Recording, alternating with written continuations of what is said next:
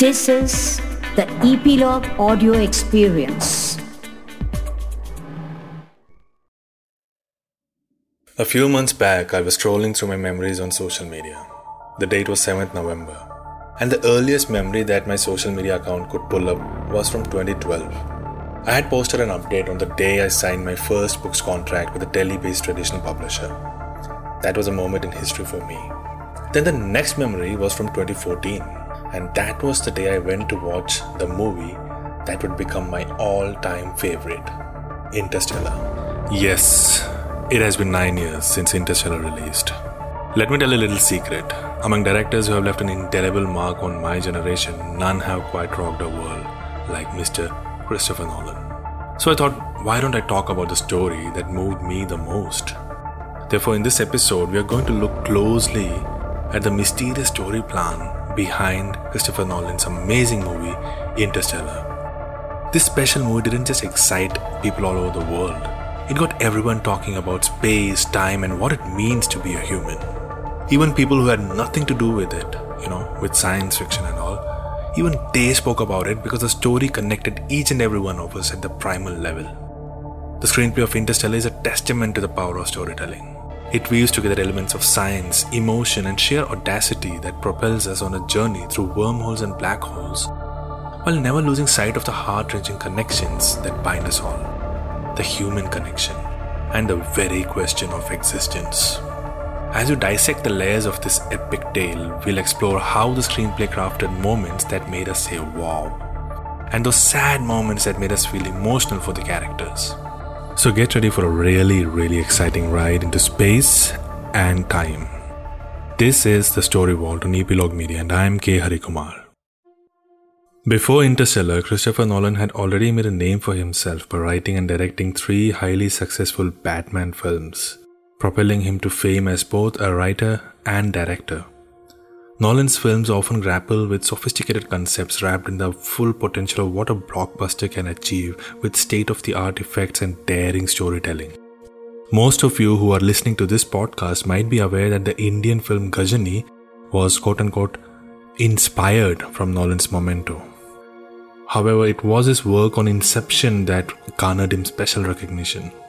The high-concept sci-fi tale showcased Nolan's fearless approach to complex ideas. Interstellar can be seen as a spiritual successor to Inception. Interstellar unfolds in a future Earth that is ravaged by environmental catastrophe, and it's facing its demise within a mere century. At its core, the story of Interstellar orbits around the protagonist Cooper, portrayed by the talented Matthew McConaughey. His main drive is exploration. Once a NASA pilot, he now toils as a farmer in a world plagued by food shortages. His deepest affections are reserved for his two children, his daughter Murph and his son Tom. Murph, the elder and only daughter of Cooper. She's a bright mind with an ardent passion for science. However, her heart shatters when her father embarks on this mission with NASA to search for habitable planets in the vast expanse of space. This anger becomes a prevailing force in her life, and that drives her character forward. This potent emotion ultimately propels her to transcend the pain of her father's departure, leading her to unravel the gravitational equation that holds the key to saving the Earth. And this film, it draws substantial inspiration from other monumental sci-fi masterpieces, and notably, it is Stanley Kubrick's two thousand one: A Space Odyssey, which happens to be another favorite of mine. Now let's talk about the story right from the start. The initial scene depicts a plane crash, which subsequently reveals itself to be a recurring dream haunting our protagonist, Cooper. While this may strike as a peculiar initially, the placement of the crash holds deeper significance. It stands as a lone clue in the film prior to his departure from Earth, hinting at his prior involvement with NASA. This is why we call show, don't tell. If they had not shown this opening scene, there would have been a need for explicit dialogue regarding his past as a pilot, to prevent the audience from assuming that they have just selected any random farmer for a mission of such magnitude. Later, within the confines of the NASA facility, a physicist elucidates the gravitational anomalies to Cooper, mentioning, "At first, they were just small disturbances in the upper atmosphere. In fact, I believe you encountered one yourself. To this Cooper responds, "Yeah, when I crashed over the strait, something tripped my fly-by-wire." Thus, right from this concise sequence, various threads are interconnected. This scene conveys a very important seeding into this enigmatic entities that will be referred to as they throughout the film. So that's the opening scene. Then we're introduced to the protagonist, his family, and the world in the scenes that follow. When I say the world, I'm not referring to the world as in the Earth. Of course, in Interstellar, the world is not just limited to a single location or time period, but rather encompasses multiple dimensions, from a struggling Earth to the far reaches of space. But let me explain what we filmmakers and writers mean when we say the world. In storytelling, the world refers to the setting, environment, or a universe in which the story takes place. It encompasses everything from the physical landscape and the geographical location to the cultural, social, and historical context. The world sets the stage for the narrative, providing the backdrop against which characters interact and events unfold. It includes elements like the time period, geographical location, society's norms, rules, and any unique or fantastical aspects specific to this story's universe. In Interstellar, for example, we are introduced to Cooper, a father of two. He's a farmer with two kids and an aging father-in-law. His world consists of a near-future Earth plagued by environmental catastrophe. The version of Earth is characterized by giant dust storms and crop blight, painting a picture of a planet in crisis. Advanced technologies coexist with agrarian struggles, indicating a society grappling with the consequences of ecological disaster. As the story progresses, the world expands to include the secret NASA facility, a hidden hub of interstellar exploration. Further into the narrative, the world broadens to uncharted galaxies and planets that the characters venture to. Each new planet presents its own unique environment with distinct challenges and possibilities, showcasing the vastness and diversity of the universe beyond Earth. So we are introduced to Cooper, who's struggling to navigate the changes in the world. His daughter Murph makes a curious discovery involving falling dust. She believes that there might be a presence in the room trying to communicate with her. This revelation leads them to a hidden NASA facility where Cooper's longtime friend, Professor Brand, unveils an ambitious plan for an interstellar mission. Brand lays out a plan A and plan B to Cooper, emphasizing that it's Earth's final hope to discover a habitable planet before dwindling resources lead to the extinction of humanity. They're in need of skilled pilots for the mission, and they're asking Cooper to step in. Plan A would take those who remained on Earth on a ship to a new habitable planet, which is inspired from mythological stories about Pralay and the Ark. You can uh, always check out the story of Noah and the Ark. Then you can always check out the story of Matsya Avatara in Matsya Purana. These are all very similar. It is always about an ark, about a ship. Earlier it was water that gulps the entire planet, and then they set out on a ship, you know. And since this is the present time we are talking about, and we are looking at a film that's set in the future, they are talking about interstellar traveling, not just, uh, you know, interplanetary traveling, it's interstellar traveling. Anyway, this plan B involved taking specimen and starting over on the new planet. However, this also means that Cooper would have to be away from his children, and due to the relative nature of time, if he ever returns, his kids might have aged or even passed away. Now imagine that emotion that Cooper grapples. This is a profound moral dilemma, choosing between saving humanity and potentially missing out on his children's crucial years of growth, especially when you know that you may never save humanity on this planet. And that decision is the end of Act one. This decision is very important because in the three-act structure, the protagonist's journey, it begins when he or she has to make a very difficult decision from where there is no turning back. And this precise point in the three-act structure is the end of Act one. So the end of Act one in a story typically starts a significant turning point or a moment of decision for the protagonist. It sets the stage for the main conflict and propels the story into its central challenges. In Interstellar, the end of Act one occurs when Cooper agrees to embark on the interstellar mission to save humanity, despite knowing that he'll be separated from his children for an extended period due to the effects of time dilation. This decision sets the course for the rest of the narrative, as Cooper and his team venture into space, facing unforeseen challenges and discoveries. Now comes the Act two. The second act is where the story shifts into high gear. Cooper, leading a crew of intrepid explorers, sets out on their audacious mission, while Murph waits for her father at home. Cooper and crew pass through dangerous interstellar travel. One of their missions ends in failure, and they lose a crew member on an unstable planet full of water. I can still remember that scene where they realize that it's not mountains that they see all around, but huge waves. Then they decide to venture into Doctor Mann's planet, based on Doctor Brand's insistence. Here, Doctor Mann is played by Matt Damon, and Anna Hathaway plays Doctor Brand. Now that's where we have that infamous conversation about love that can connect souls. We're almost nearing the interval point. The unexpected encounter with Mann initially hikes their confidence in the mission's success. However, here the narrative takes a dark turn. Man's deceit, and look at the way Nolan has named his character. He has actually called this villain character Man, M A N N obviously, but it's an indirect uh, dig at the nature of man. You see, Doctor Man isn't a villain villain, you know. He's not somebody who wants to do bad. He does it because he wants to survive, and in fact that's that's literally what he says, you know. He talks about survival of the fittest.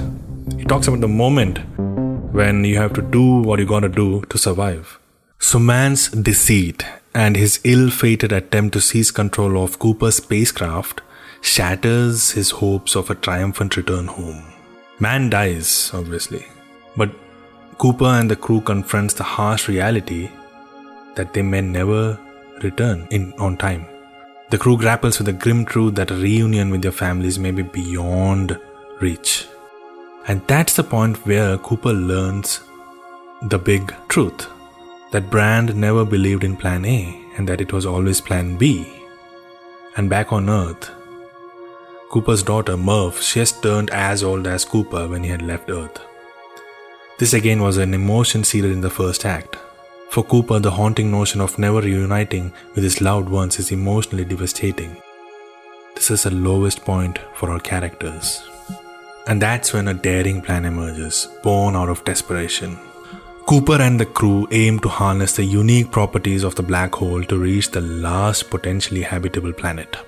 Yet, this choice comes at a significant cost, an additional fifty-one years of Earth's time. Cooper comprehends the gravity of this sacrifice, recognizing it as essential to fulfill the mission's purpose.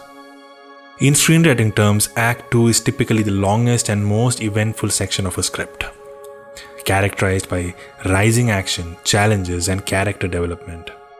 The interval point is a pivotal moment where the story takes a drastic turn, and often leading to increased stakes and complications. The lowest point for the characters tests their resolve and determination, and that's when we transition into Act three, where the characters make a crucial decision or take a significant action that propels them towards the story's climax and eventual resolution. In the third act, the climax takes an unexpected turn. The meticulously planned use of the black hole's force doesn't go according to the plan. In an act of extraordinary selflessness, Cooper hurls himself into the black hole, hoping to give Brand a shot at survival. Why? Because that is the only hope to reboot human life on another planet. So Cooper chooses this over his personal desire to meet his daughter. Cooper finds himself in a four-dimensional space, a tesseract intricately linked to Murph's room in the past. Now this, more than the script, it's a visual depiction of the director, the director's vision, which takes this movie to an altogether different level. In this four-dimensional space, Cooper seizes this extraordinary connection to relay vital information to Murph. And Murph realizes that the ghost who was haunting her room during her childhood was actually Cooper from future. contacting from the fourth dimension. Well, this is where in Interstellar and more importantly Christopher Nolan's writing comes a full circle. And so perfectly that you can't really raise many questions. You can obviously, but that's the magic of an intelligently written script.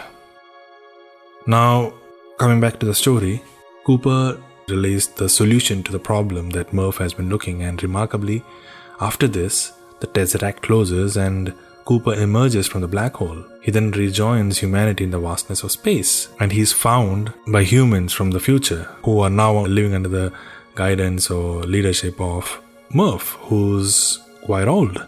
And then there's that scene where Cooper goes and meets Murph on a deathbed. That's an emotional scene again, because it's a parent who is going to see his or her child die in front of his eyes, and that moment is very painful, even though it's a culmination point of the film. You know, when everyone should be feeling high, you suddenly feel emotional. Now a man displaced both in time and space, Cooper embarks on a quest to find Brand, revealing a newfound appetite for adventure. So this is the tail end, that the story is not over, it's never over. The story structure deftly weaves around high-stakes action with touching emotional layers. And Cooper's transformation from a reluctant explorer to a determined savior of humanity stands as a testament to the adept storytelling in Interstellar. This is the transformation in the character, which is the aim of every story that you that you write. And mostly when we are writing a story, you know, especially this is what happens when you when you're just starting out. You know, when you're under the influence of other books or films that you've watched, you never really follow this transformation. You just write under the influence of somebody else's story. This is why it's very important to understand your characters, to live your characters. And when you live your characters, you actually instill life in your characters. And when you instill life in your characters, you give them this transformation, which automatically completes your story. So the narrative framework in Interstellar ensures a captivating engagement from start to finish, making this film an indelible cinematic odyssey. Interstellar beautifully balances cosmic exploration with deep human connections, blending scientific grandeur with heartfelt emotion. The dual narrative structure weaving between astronomical science and intimate relationships, human relationships, this adds depth to the story. And even if some aspects are open to interpretation and kind of veer into sentimental territory, this interplay of science and emotion elevates Interstellar into a compelling and unforgettable cinematic exp- experience. And of course, you don't even get me started with the visual effects of the film, the vision of the director, which I already talked about. I mean, look at the way Nolan envisioned the black hole. He consulted scientists, and that's how we arrived at the conclusion that this must be how we can visualize or visually depict a black hole on a two D screen. Anyway, more on that maybe in another episode. And I am going to wrap up this episode of The Story Vault. I hope this film's screenplay breakdown has given you the inspiration and guidance you need to maybe think about a very simple, solid story that's set on this very planet. Try watching Interstellar again after listening to this episode. It will help you understand the intricacies involved in telling stories at such a depth. Remember, my friends, you're all storytellers with incredible tales to share. So let your imagination soar, let your words flow, and let your stories captivate the world. If you have any questions or if there are specific topics that you'd like me to cover in future episodes, don't hesitate to reach out. You can find me on Instagram and Twitter and on Threads. My handle is at the rate The Hari Kumar, that is T H E H A R I K U M A R. So this is K. Hari Kumar signing off from The Story Vault on Epilogue Media. Don't forget to subscribe and follow the podcast on Epilogue Media app or your preferred streaming platforms like Spotify, Apple Podcasts, Audible, wherever you listen to your podcasts. And also don't forget to share it with your friends. So until next time, keep writing, keep dreaming, and remember, your stories have the power to change the world.